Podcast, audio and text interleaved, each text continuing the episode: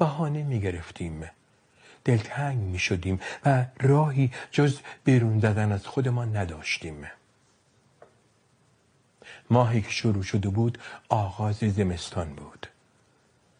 نه سرمایش به سالهای پیش شباهت داشت، نه سیپیدی برفش، نه خیسی بارانش، نه آدمهایی که با یک چتر خیابان را دو نفره پیاده می رفتند.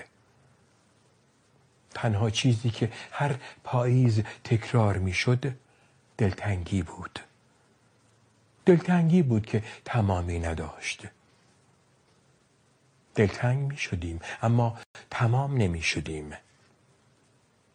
همین حدود بود که فهمیدیم اتفاقی شبیه پاییز، چیزی شبیه زمستان در حال افتادن است.